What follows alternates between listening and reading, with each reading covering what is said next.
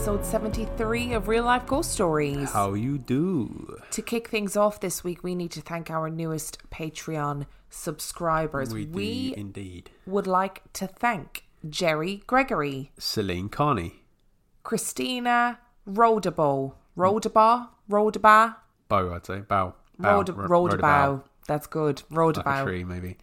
Uh, Nikki B, Trent Page, Jennifer E. Hobbs, Titus Sitting Up, Claire from Exercise and Depression podcast, Mary Agnew, Lily Clayton, Taylor Harding, Eric Abel, Daisy, Chris A, Melanie Levers, Tori Hall, Kelsey Miner, Emma Lewis, Matt. and Faye Morey. Thank you so much for joining our Patreon. Thank you, and we love you. We appreciate it. And we would also like to thank some other people today too. Yeah, so um, obviously the the times are a bit odd at the moment, um, and everything is a little bit chaotic because of this COVID nineteen um, stuff. And obviously, the majority of us are now on sort of extreme or getting towards extreme social distancing. However, there are some people that can't do that because they are very important people, um, and they are dealing with this at the front end. So we just want to over the next sort of four or five episodes, we're just going to take um, some time just to say thank you massively to our NHS staff and all our other listeners that are in roles that they can't stay home from because they're too important. So I just want to start um, by saying hi and thank you to Soraya, who is a operating department practitioner who has just been redeployed to the ICU in Kings Lynn. Bex, who's a crit- critical care doctor. Claire Katrina, uh, Natalie Perry, Parry even, and Eilish. If you've responded to um, our messages and you didn't hear your name that time, that's because we're just going to spread them out a little bit so that we spend a bit of time saying thanks. Um, we really appreciate what you're doing, uh, what you do on a normal day to day basis, and appreciate even more in this uh, strange time. So thank you very much. We massively appreciate you and thank you. And we hope that you keep safe and we recognize what you are doing. All of those, like Dan said, all those key workers who just can't stay at home. They can't be on lockdown. They can't practice social distancing because they are essentially the people that keep the country operating. So thank you and we appreciate you. We love you And we're going to keep telling you all the time. all the time. Thank you very much. Our film review is The Omen. The Omen was released in 1976. It has 7.5 out of 10 on IMDb and a massive 85% on Rotten Tomatoes. Would you like a synopsis? I would love a synopsis, please. Robert, a married man, agrees.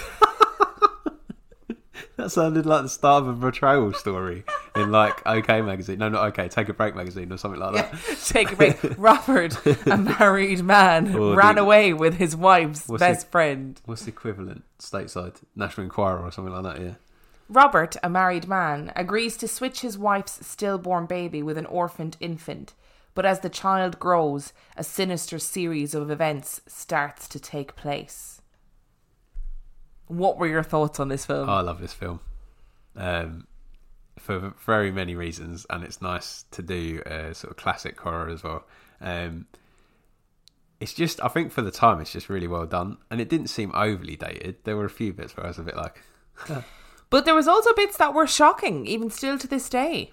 Yeah, And bits I'd forgotten about, like the whole photograph scenario. And that has been heavily used in other films going forward. I'm fairly sure one of the Final Destination films uses that entire of the many Final Destination storyline. I'd like to say that this film is amazing, first of all.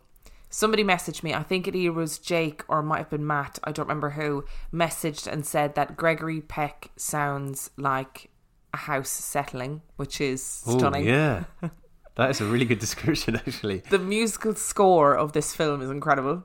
Yeah. It's the fucking best thing about it. I man. love that. You know, like in modern horror films, you get all the strings in minor to sort of indicate that there's some kind of terror coming. Yeah. In this one, you get like some Gregorian chanting, You and get it the, works like, so well.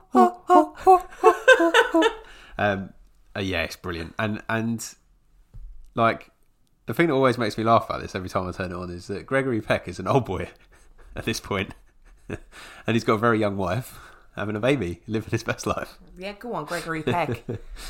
Um, but yeah, I think it's just it's just a good it's a good film of the era, um, and obviously like a um, what's the word Seminal. Seminal, seminal horror film from that age, I think. I'm going to say something very controversial. I think Damien is very misunderstood as the spawn of Satan. Because actually, does he really do anything? No. Things just happen around him. Is it his fault? I don't know. I don't know. And I also think that Gregory Peck and the photographer guy are just very quick to accept things in this film. They all just accept that he's the son of Satan with no real convincing. I mean, they dug up his mum, and his mum was a dog, so I think that's like an If indication. I was to go and dig up a body, so they dig up Damien's real mum, I was to go and dig up a body, and in that casket was a dog, I would not immediately assume that that dog gave birth to a human child. But you're that yeah, but you're talking about it as if that was the first thing they did. This is quite a long way down the path. They've had the Father Brennan come in to tell them that this is Yeah, the case. very- very little evidence though, don't they? They've done some sort of sketchy searching, and he's clearly there is clearly something around him, around his aura. Because people have died around him, but he hasn't The done first anything, person that kills themselves on screen goes, Damien, this is for you. This is how much I love you, and then throws herself out of a window with a noose round her neck. That's not just like someone accidentally tripping down the stairs. And then later on, he drives into his mum and knocks her off the landing. I'm sorry, he's misunderstood. I mean, he is a cute kid, actually. He's, He's- not as scary as I, I. When I first watched it, when I was younger, probably too young to be watching it, actually, um, I thought the kid was freaky. But actually, watching it this time with you, and I've watched it recently as well, I'm just like, actually, he's, he's quite a cute kid. He is quite a cute kid, and do you know what? He, I really think he's misunderstood. It's just every now and then when he does that knowing smile, that well time smile, where there's obviously someone behind the camera going, smile, smile, Yeah. smile. and he goes, mm, yes. Nobody can see you. Yeah. Oh, yeah, Just does. to remind Sorry. you, I I fucking loved it. It's just a classic, really, is. isn't it? It's a real classic film. Absolutely a film that you should have a few drinks and watch with your friends. Not right now because that's not that goes against social distancing. But when this is all over, get some people together, watch The Omen with some friends. It's just fucking gold. And you know what? get all your spirits sitting down on the sofa.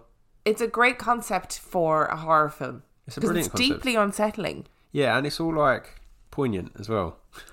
Why is it poignant? It's all like apocalyptic end of the world stuff, isn't it? Yeah, a little bit. Um, So yeah, is alarming. just dropping the uh, tone a little bit there.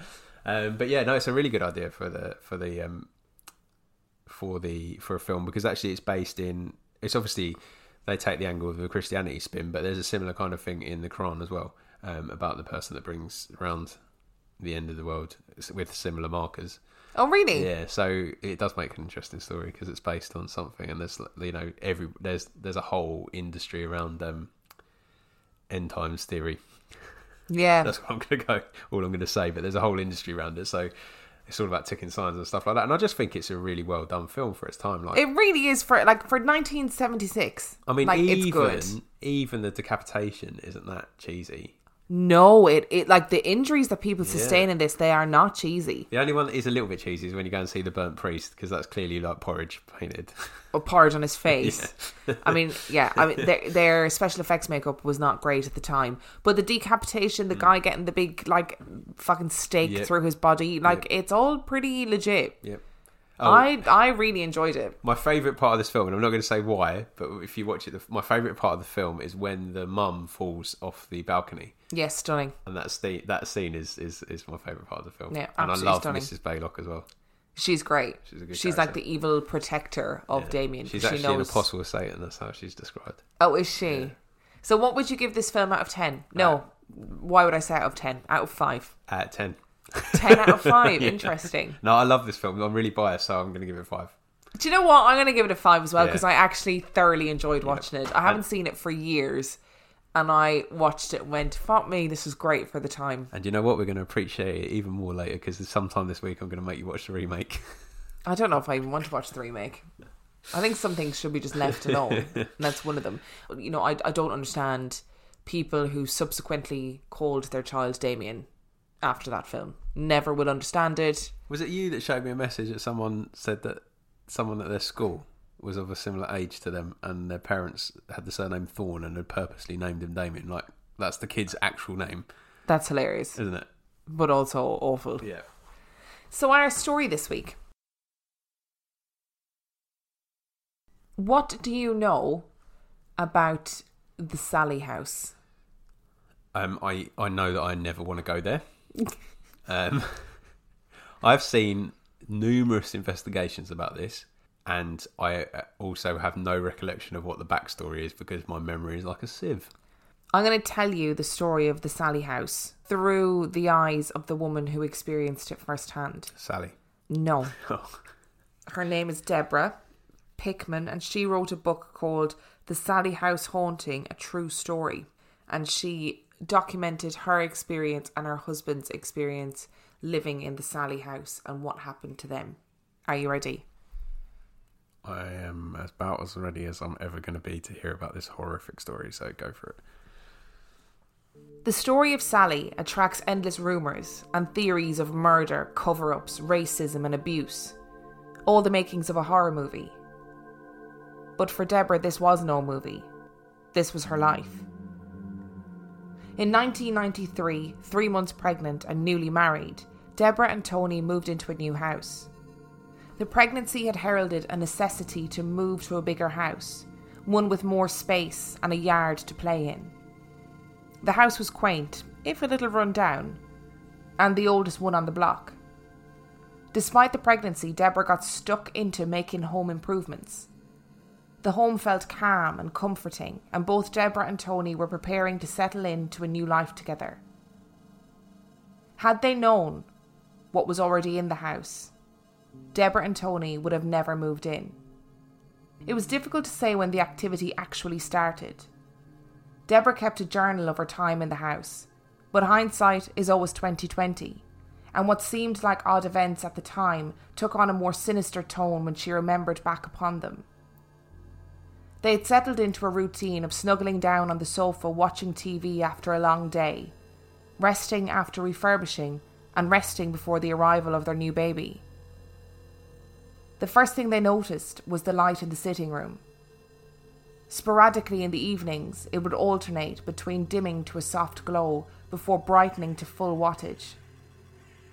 Keen to avoid any dodgy electrical work, Tony changed bulbs, checked fuses, and even brought in an electrician to fix the problem.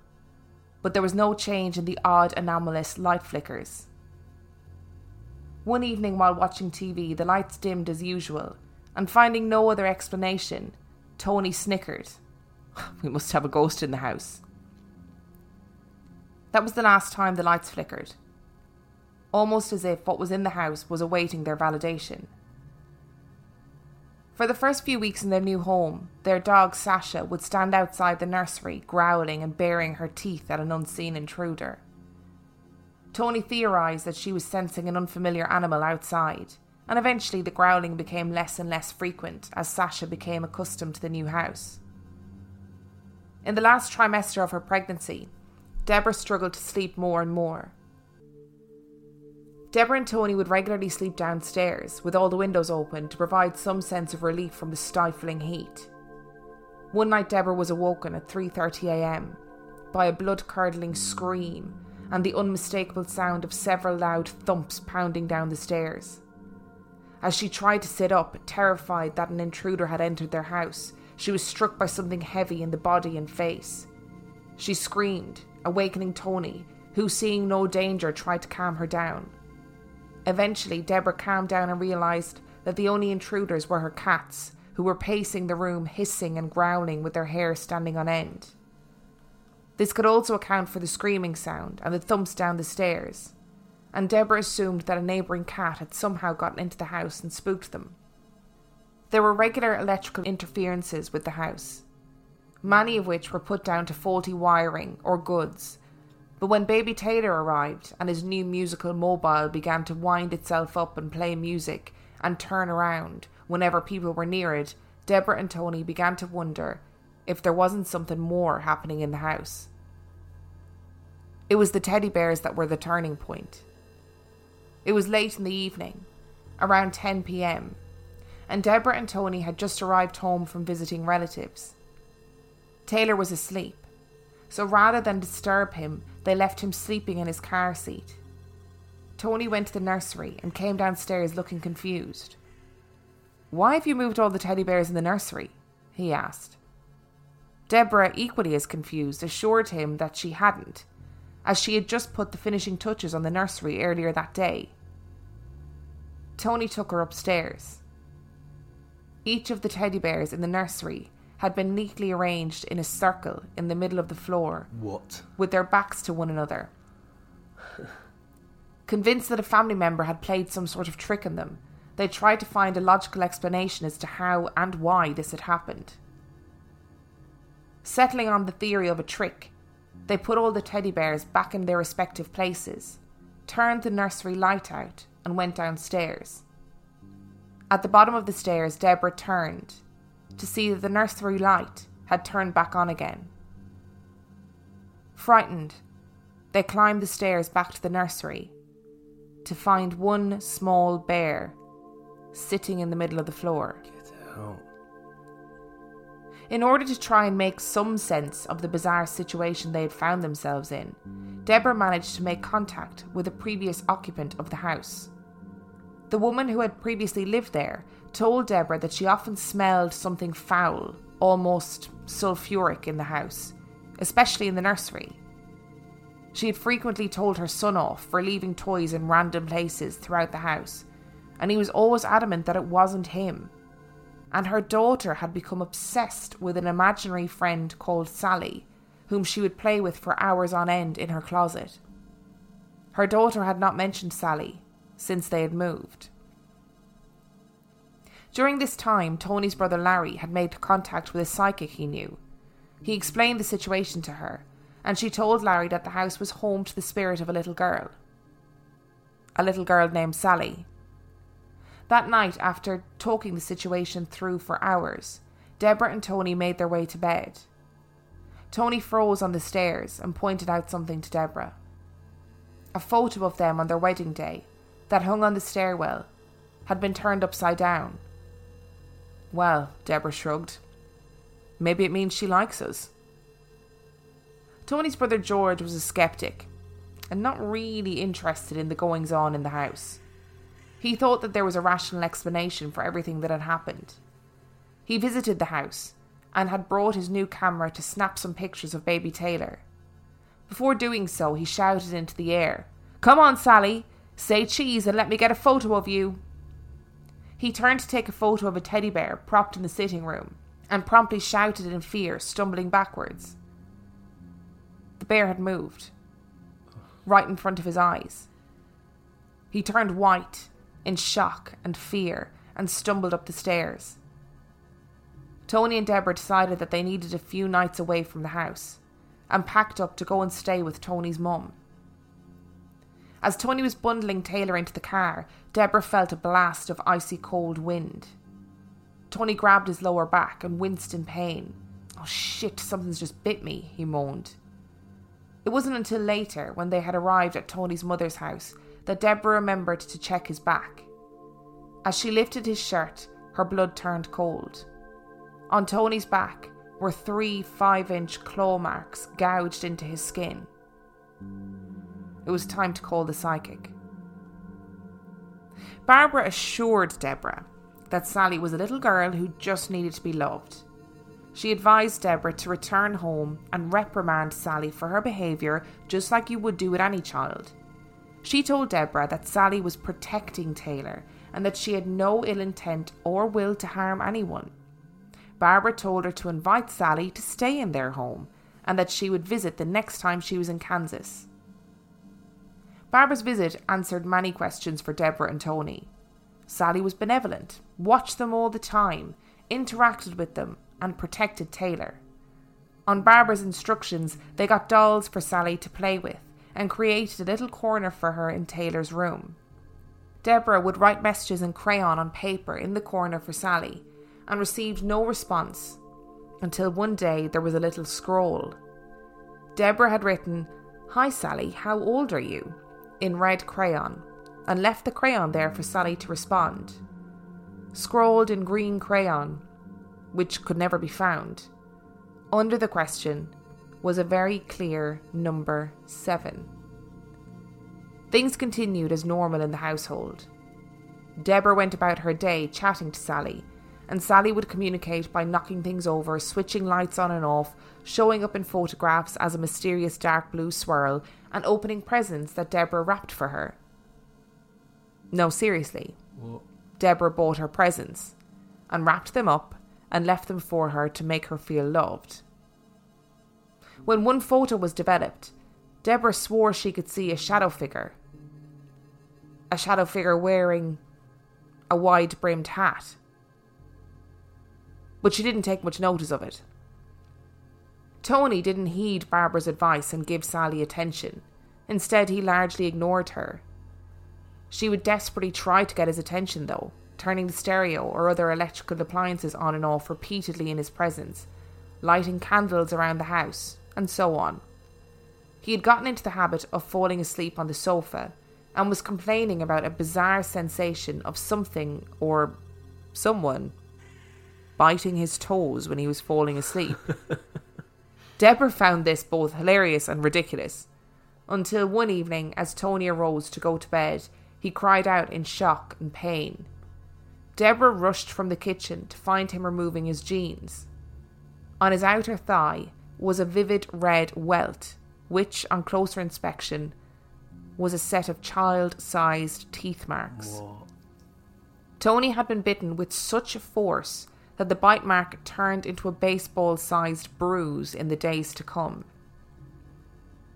And it was then that Tony began to see shadow people out of the corner of his eye and in reflective surfaces around the house. One morning after a night shift, Tony was in the kitchen grabbing a glass of orange juice. He turned to retreat upstairs to bed. Standing in the middle of the kitchen was a little girl. A little blue eyed girl who looked just as shocked to see him as he was to see her. When Sally lit candles around the house, Deborah would always reprimand her. Candles are dangerous, she would remind her. No more fires in the house. That Thanksgiving, Deborah and Tony had family around to stay. Deborah's sister Karen was napping in the sitting room and awoke to find a teddy at the end of the sofa ablaze. She panicked and ran with the bear to the nearest sink. After consulting Barbara, Deborah was told that Sally was simply jealous of the new people in the house. Shortly after Thanksgiving, Tony's co worker Ray visited and was filled in on the story of Sally. He was amused by it, but not really invested until he went home. And Sally went with him. You see, Ray called a few days later in a panic. Was Sally still at their house? Was she able to follow people home? And why had she followed him home? Objects were moving around Ray's house at will, and large pools of water were forming and disappearing with no discernible cause. What followed were several weeks of inactivity that led them to believe that maybe Sally had gone.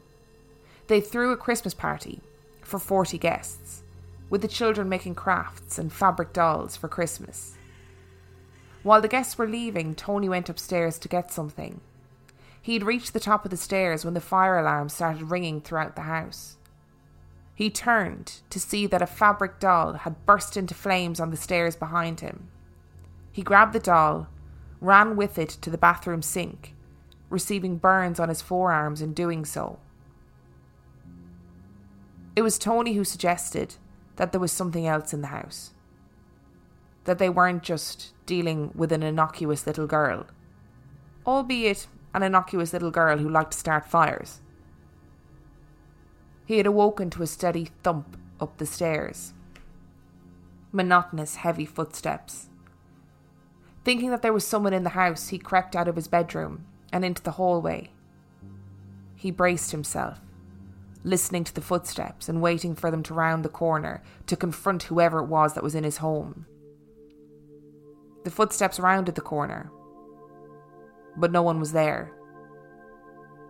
They came closer and became louder. He felt a cold blast of air roar past him as the footsteps continued. He sprinted into the bedroom, waking Deborah up to tell her. He could sense a being, a shadow in the room, but eventually he fell back to sleep. Or so he thought.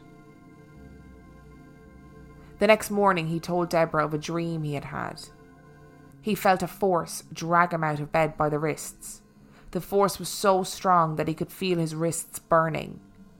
He eventually wrestled free of the entity and crawled back into bed. But when they checked, Tony had blistered burns on each wrist What? in the shape of fingers. The new entity seemed to be a woman. She communicated through static on the baby monitor and particularly made herself known to Tony. She continued to visit Tony in his dreams, manifesting as a shadow figure before taking the form of a woman and attacking Tony. Sally continued her poltergeist activity around the house, and eventually the media got wind of the situation, and the house was visited by paranormal TV shows. The house was filmed numerous times for a TV show called Sightings, and continues to be visited and investigated to this day. I'm pausing there. I'm stopping very abruptly, and I will explain why in a few minutes. Is there more to come then? kind of. Okay. A common thing that I get from sort of believers of ghosts is that, hey, at least, you know, nobody's ever died from a ghost. I am slightly upset by the fact that this ghost can start fires. So this, there's loads more to this story, but I would just be, I might as well just read you the book. Yeah. You know, if I was going to retell the whole story in that way. Um, so I would recommend if you if you're interested in the story, I genuinely would recommend reading Deborah's book, which is The Sally House Haunting: A True Story. But it's very repetitive for single telling, so there's only so many times I can tell you about things bursting into flames before it gets burning, Yeah, before yeah. it gets burning, before it gets boring. But let me tell you, she treats this ghost like a fucking baby. Like she literally bought presents, she bought Christmas presents, she would knock around the house chatting away to it, she would tell her how much she loved her. When Sally would set things on fire, she'd call her into the room to tell her off. It's the weirdest But that that's like, Weirdest. that's a whole other thing. I'm I'm still I need to unpack this being a ghost being able to set things on fire a little bit. Okay. I feel like I am under enough threat of our house going up into flames. I don't know what you mean. From your candlelighting experience, without having a ghost of a little girl randomly setting toys alight, that is horrific. That is a horrific thought. It's just so have the power bizarre. to do that. And, And- it also makes me wonder. Okay, so nobody's reported of dying by a ghost, but how many random house fires have been started by ghosts? And she um And have ghosts actually killed people? And we've just reported them as other things. And This- now I'm really concerned. this woman Deborah believed that Sally would start these fires for attention, and if nobody would notice the fire, that Sally would put the fire out. That was her belief. That was genuinely what she believed, and there was So numerous, numerous incidences of apparently stuff going on fire in the house. I would be so fucking annoyed. I would not be treating that ghost like a child, scolding them. She would send the ghost to its room. She'd be like, "Sally, you need to go to your room. That's really naughty." I like the idea of Sally knocking around with a little ghostly fire extinguisher, though. Yeah. It's not a girl, though. It's not a baby girl. It's, oh, it's dangerous, isn't it? Like, I can see why she did it. Because they, the, you know, the medium said that it was a benevolent spirit.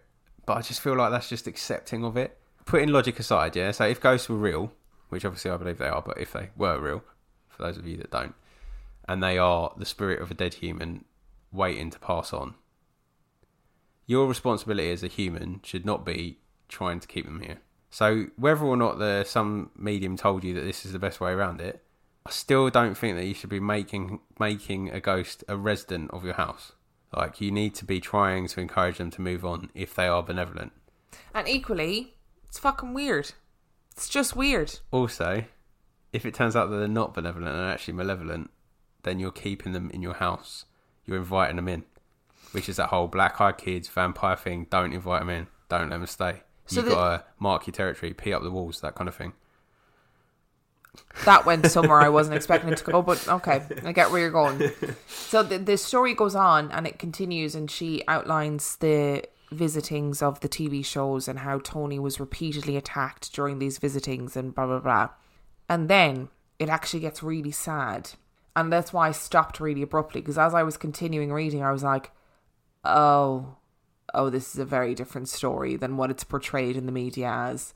So Tony gives his account of what happened, which is entirely different to what Deborah's account is. So Deborah's account is this little cheeky little girl that she just loves and she looks after and she talks to who knocks around the house and she Deborah gets really obsessed in the story about her child having or suffering from cot death, and she firmly believes that Sallie is keeping her child alive. Tony's side of the story starts off with him when the child comes along, he starts to hear scratching in the walls, hmm. and it gets louder and louder and louder. And then he starts hearing whispering around the house, and he can't discern what the whispering is saying. And the whispering gets louder and louder until eventually he just hears constant voices all the time. He tries to tell Deborah, but she believes that this thing is like this sweet, innocent little girl. So he's thinking, I can't fucking tell you anything because you're not going to believe me. He's absolutely petrified. He's living his life petrified. He regularly physically feels the presence of this entity, whatever it is. They both believe that Tony is possessed at one point. Tony, this all gets very dark. So I'm just going to give you a warning that it all gets very dark. There's a whole chapter in the book dedicated to the fact that Tony accidentally puts one of the cats in the tumble dryer, which is horrific. And then Tony goes on to describe how he is in the house one day and he puts down a cereal bowl and a neighbouring cat gets in the window and he turns and the cat is drinking from the bowl. So he picks up a knife, repeatedly stabs the cat, leaves it there for Deborah to find because he thinks, brilliant, she'll be. I, he was really proud of it. And then he thought, if she doesn't like it, I'll just fucking kill her. And then he comes to his senses and cleans up, and he didn't tell anybody about it until years later. Okay, I know what your feeling on possessions are, right? So, but that is possession. That is like stereotypical possession thing, isn't it? Out of character. do you know what it evil. is? It's like your standard dad in a horror film. Yeah, and I know what I know. I know where you're going to go with this because I know what your feelings are on possession. But if that sounds like all the stereotypical things of possession, it's that not being yourself, it's being aggressive towards people you love, it's killing animals, which is just bizarre and awful. She also talks about so Deborah said said that she only realized later. She never realized that Tony felt like this at all. And then there was one time when he was napping on the sofa and he just sat up and he looked at her and his face was completely contorted and he just went, "He's mine." And then just boof went back to sleep again. Oh, get lost. Oh, I, I need to tell you something later. And then she was like, "Okay." But my my Whoa. belief is that this is actually a really sad story, and that either there was some sort of psychosis related to, I don't know, anxiety or severe sleep deprivation because he was working nights and the baby didn't sleep at night time and they thought that Sallie was keeping the baby awake at night time and that's why the baby wouldn't sleep. And actually, I think these are two people, and this is just my opinion, that had some sort of shared mental health situation and that their only way of explaining it away because I don't think anybody wants to think that their mental health is that fragile. So the easier way to explain it away is to go, "Hey, it's the house is haunted," rather than saying, "Hey, being a parent is so hard that actually it's caused me to be in this really fragile mental state." so I'm going to come back to the to the haunting side of things because I actually want to talk about it from that perspective. Okay. But But that's just my opinion, Yeah, yeah. so I don't believe it. but I'm going to ask you a question about mental health now. Yes. Is it possible that they were both suffering from postnatal depression? I think it is possible. Men can have like what do you call that? It's not the same thing, is it, for men? But it's like a still after birth. you know, obviously women can have postnatal psychosis and they think it's partly linked to the absolute trauma that is actual childbirth. If you're that close with your other half and they're going through this awful trauma, then potentially maybe they could. Maybe they could have an experience of postnatal depression also or some sort of postnatal psychosis. But I don't believe the Sallie House story. There's there you go. And I don't think, judging by the book, it doesn't look like there is historical evidence that there ever was a Sallie that lived in the house. And I do that. not buy the whole fucking demon that a demon's grand plan is to come back to Earth, pretend to be a child, or pretend to be somebody with an innocuous name. Do you know what that is? That just sells fucking TV shit. That's it. There's my opinion. Okay, I'll come back to that. Over Um, to you. So, but it started. Oh shit! Wow, that was dramatic. I just dropped my mic. I mean, that was an actual physical mic drop then, not just a not just a theoretical one. Um, um, so, but it started before the baby was born, before Taylor was born, right? Yes. So, but no, hang on. sorry. Come on, please. Sorry, I'm still. I'm I'm sorry. I haven't gone back to the ghost yet. You don't have to disprove anything. I'm still on the mental health angle. I'm gonna stop talking. It could just. It could just be. It could be anxiety, right? So, your life is changing completely. That could explain it. And then it leads into something being your life is different to what you expected it to be, and then that has an impact on your mental health. That's all I was going to say. Okay, now continue with your ghost angle. Okay. So, so you're not going to shoot me down for that bit? No. I'm literally sitting here covering my mouth. So let's let's say let's say it is haunted. Let's just say it is. Okay. And let's say everything. Let's take everything they say at face value and, and it being true, because even if it is something else, it's what they've experienced, right? So it's how they they recall the experience. If it was a demon, I think it is a demon. if you're basing your idea of demons on scripture or you know like holy texts in general, then the idea is that it, they're demons plural, right? So it's not the devil on his own; it's the devil and his army of demons, right? Yeah. I'm always of the of the I'm always wary because I'm hyper scared of everything, right? But I'm always of the opinion that if that was me and it was my army of devils, bear with me on this, I'm holding on. um, then I'd be a soul at a time. So actually, your your point about if you know if I'm going to come back to Earth and I'm just going to call myself Sallie and you don't know where it's leading, do you? And actually, if if that guy got to possess to a point where he killed someone and then killed himself by the line of the scripture, that would that would you know that's souls, isn't it? I just feel like, do you know what I mean? If you're going to have a grand plan, it's a very long term plan. I'd be looking for something more instantaneous, like instant souls. But then that's why maybe I wouldn't work But then, very well. yeah, and also like actually, You know? yeah, without going too theological, does the devil know that ultimately he's always going to lose? So at the end, he's lost. Like that. That's like he's never going to match. He's never going to match God, right? So he loses at the end. So you you take small gains, right? If you know you're going to lose at the overall, if you're going to lose the war overall, then you take little battles.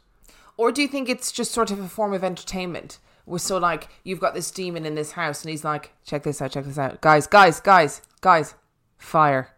Nailed it.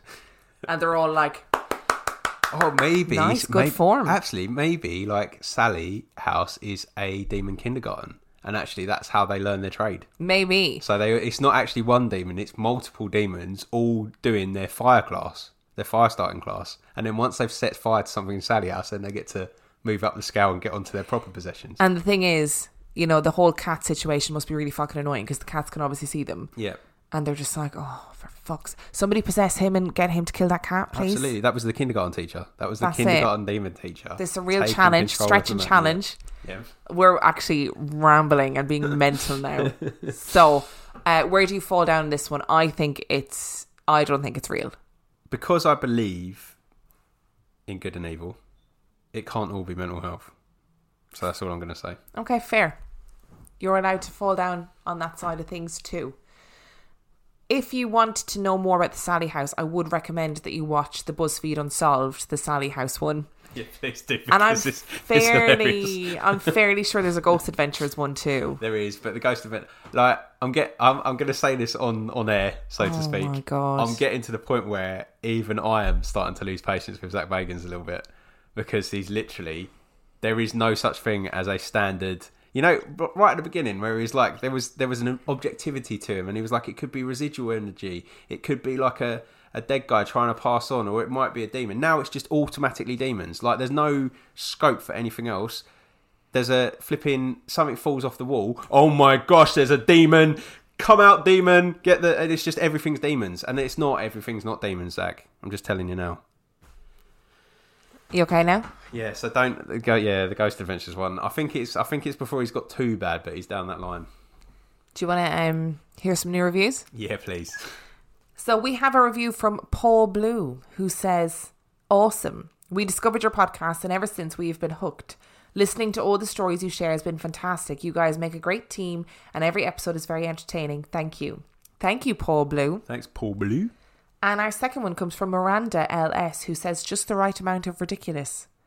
How dare you? We're never trying to be ridiculous. I'm not, even, I'm not even going to mock that because I'm like, yes, I am 100% ridiculous. That is my life. A fantastic combination of spooky stories and silly banter. Love this podcast. Thank you, Miranda. Thank we you, love you. And finally, Ash0397 says, I'm currently listening to podcast number 34, Down Under. I just stumbled across this podcast while at work, and I often listen to all sorts to pass the time.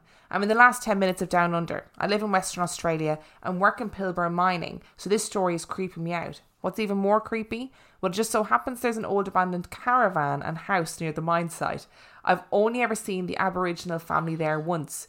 They say that if someone passes away in the house, the family leave for a while for whatever reason. I don't think I'll sleep well at the camp tonight. Love your podcast. Thanks for sharing your stories. Wow. Thank you. we you love much. you, and that has been that was that was uh, tough research actually because I had to read a whole Do book. you know what? It was really good. but I would recommend reading the book. The book is interesting. It was good. I was very interested by it. Especially for that last section. I didn't talk about what happened in the paranormal investigations because I just fundamentally disagree. And you can watch them.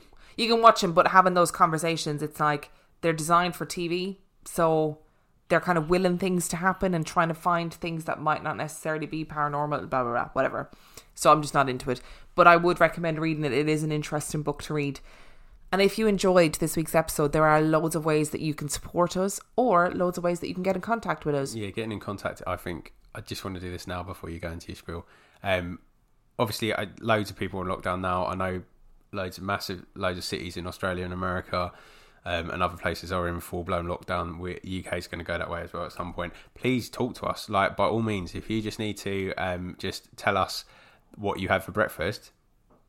I'll listen to you. It's cool. Just send us a message on Instagram. Um, I've really enjoyed interacting with people over these last few days. Um, so keep it up. If you would like to contact us, you can contact me on Instagram at Real Life Ghost Stories and you can contact Dan on Instagram. At 50p Movie Club. You can find us on Twitter. At Real Ghost Pod. You can find us on Facebook, Real Life Ghost Stories podcast Facebook page. Give the page a like, leave a review if you feel so inclined, and join our supergroup, which is RLGS Supergroup, and the password is. Emma and Dan. If you would like to send us a story, you can do so at real life ghost stories podcast at gmail.com. And finally, no, not finally, before I say anything else, we have three different merch lines. We have our original No, artwork. We have two merch lines, and Bim has her own merch line. Sorry, I take that back. We have our original artwork merch. We have Abby's artwork merch, and we have Emily's Tiny Bim merch. The links to all of those are in the description. If you want to support some artists, please feel free to buy Abby's merch and Emily's merch. If you want to buy our merch, fine, do it if you like. But I'd prefer if you bought either Emily's or Abby's. The link will be in the dis- in the the description. And if you want to donate $5 a month to us, you can do so on patreon.com forward slash real life ghost stories, where for $5 a month, you get an extra spooky episode a week. And for $2 a month, you get what, Dan? Um, an episode of 50p Movie Club, which is a podcast that I do with Dave Keane, where we watch bad movies and we talk about them. And on that note, we shall see you next week. Bye.